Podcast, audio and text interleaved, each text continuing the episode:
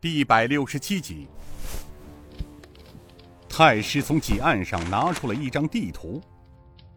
你来看，就在这里。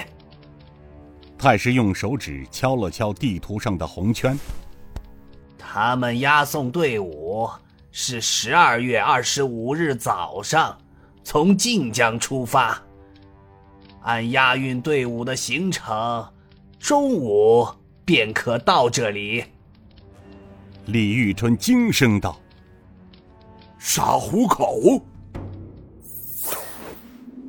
应天府的雪是停停下下，整座城被厚厚的雪盖住。晋王府南大院里的雪，早被府中侍卫们铲出了几道通往房门口的深沟。月亮在几处薄云处穿越着，散发出几道惨淡的月光。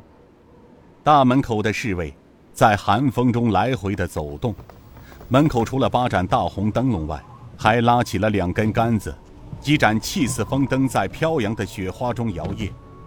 突然，从中院高高围墙后面飞升起一条黑影，一闪，像大鸟似的落进了后花园。又一个起落之间，从一队巡逻的卫兵头上闪过。走在后面的一名侍卫似乎发觉了什么。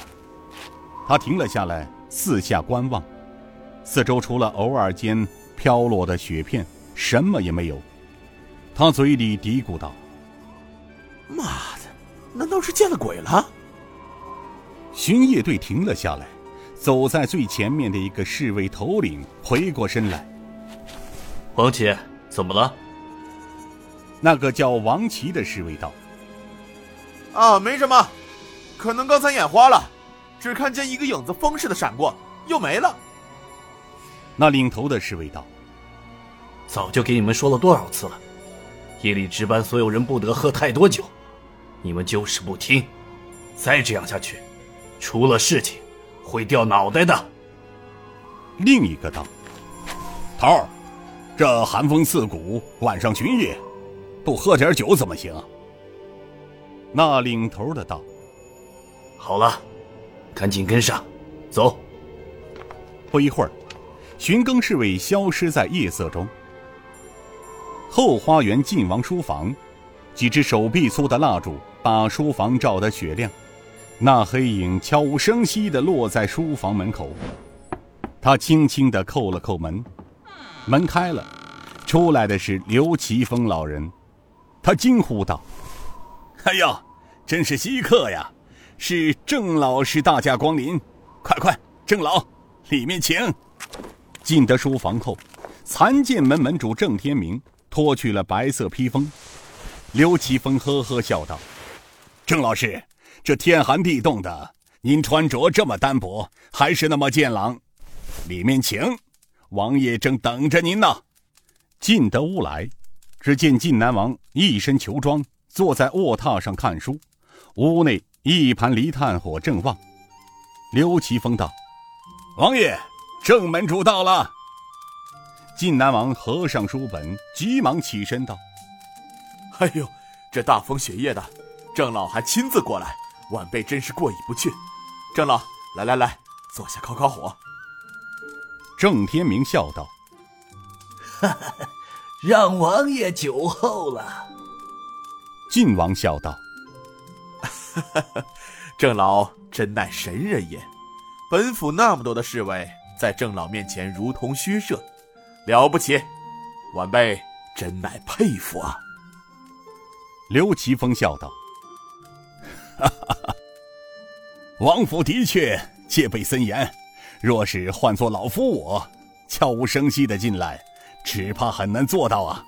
但在郑老您的眼皮底下，那就不算什么了。”刘奇峰从炉子上倒了一杯茶，递到郑天明手中。郑老，您请喝茶。郑天明喝了一口，赞声道：“哈哈，刘老弟呀，这是云南边陲的茶叶，名叫杜港，是吗？”晋王笑道：“人说郑老是地仙级人物，果然如此。”这茶是穆王从云南一个叫版纳的地方前月刚带来的。云南的茶叶是稀罕物啊，过去只饮什么洞庭湖、老爷梅、碧螺春，福建的铁观音、大红袍呀。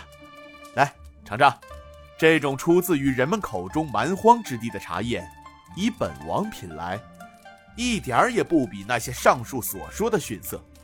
我看呢，堪称茶叶中的极品。王爷所说一点儿不假。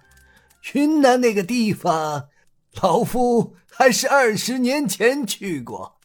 大理典藏派的掌门人冉老门主，在我临走时送了我一包。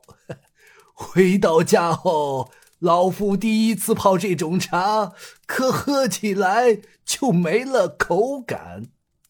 老夫觉得奇怪，后来用雪水化开。